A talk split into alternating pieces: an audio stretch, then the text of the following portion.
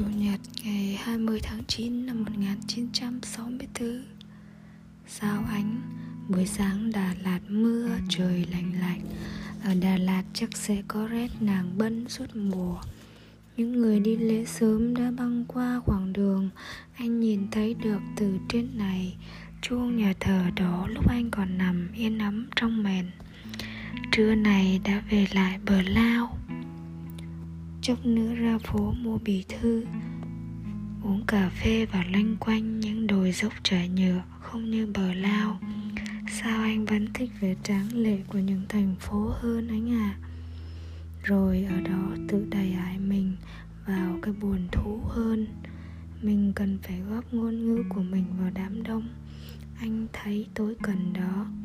Anh xin lỗi, Phải viết bích vì những chuyến đi surprise như thế này chẳng mang viết lách gì theo cả. Anh ơi những lời nói từ đà lạt gửi về cho anh như thế này đây. Xin gói những hương hoa ở đây về cho anh. Ngô vũ giao anh trịnh công sơn. Ngày Sài Gòn ngày 28 tháng 9 năm 1964 Anh ơi, anh viết thư cho anh luôn như thế này những ngày anh ở trong giai đoạn buồn bã nhất của tuổi anh. Khi anh nghiêng mình xuống một hình ảnh trong mắt của anh Anh bỗng thấy mình già nua, quá khứ đã trồng lên cao ngất. Anh thấy mình chưa có một may mắn nào từ khi vào đời. En moi chose minimum từ một niềm vui, một nỗi buồn từ bạn bè đến tình yêu, rất đạm bạc, rất bé mọn đó anh. Chỉ còn mình anh để ăn, để anh hàn hàn huyên về những khoảng trống đau nhói của mình ngoài cường và cung. Đó là những chua, những hia chua vực thẳm chốt mình bằng những cơn xoáy cuốn hút anh rồi cũng làm loài chim duy xám bỏ miền giá bút này mà đi. Lúc đó anh chỉ còn ngồi nghe một lời bìa độc.